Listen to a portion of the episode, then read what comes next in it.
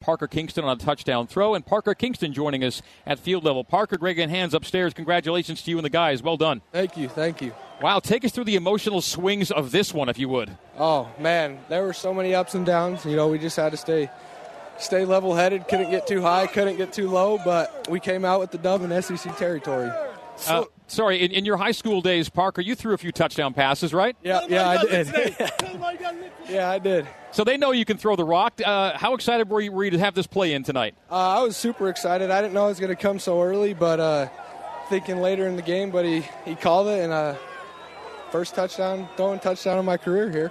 So, Parker, I want to go to your, your touchdown that you had down the right side. What an incredible play, an incredible run.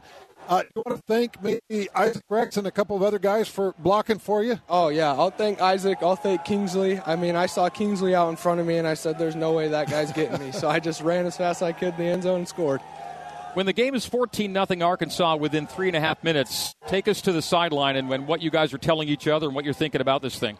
Uh, we knew they were going to come and try and punch us in the face, you know, hit us hard, but we came back harder, matched their points, and came out with the dub. So I'm just curious because we keep seeing these covered up receiver calls. What what happens in those moments where Isaac Rex is out there catching a ball and running down the field? Kind of help us understand what happens. Yeah, um, we messed up with the formation or whatever. I don't really know what happened, but usually we just get on the ball when we're not supposed to and need to get off so we can not cover up Isaac on these critical plays that are happening in this game.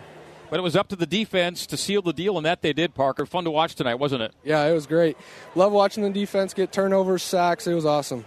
Winning a game in SEC country, is there a better feeling? I mean, it's, it's, it's unbelievable, isn't it? Yeah, it, it was crazy. This atmosphere was crazy to play, score your first touchdowns in SEC territory was probably one of the coolest moments I've ever had in my life. And you got to celebrate with a whole lot of BYU blue in that uh, corner of the stadium too. Yep, there was a lot. There's a lot. They travel well.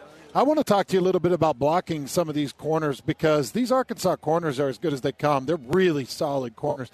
How tough was it? How physical was it to get in and block some of these guys? Um, we knew coming in the game they'd be they'd come and try to be physical with us, but as long as we were the hammer and not the nail, that they would start backing off, and we could tell by the end of the game they didn't want anything to do with us on the perimeter. So that's what happened. Well, you pounded it to 3 0 tonight. Parker, congrats. Thanks again. Thank you. Great All win. Right. Thank you, guys. All right, the Big O Tires Cougar Post Game Live continues after this on the Nu Skin, BYU Sports Network.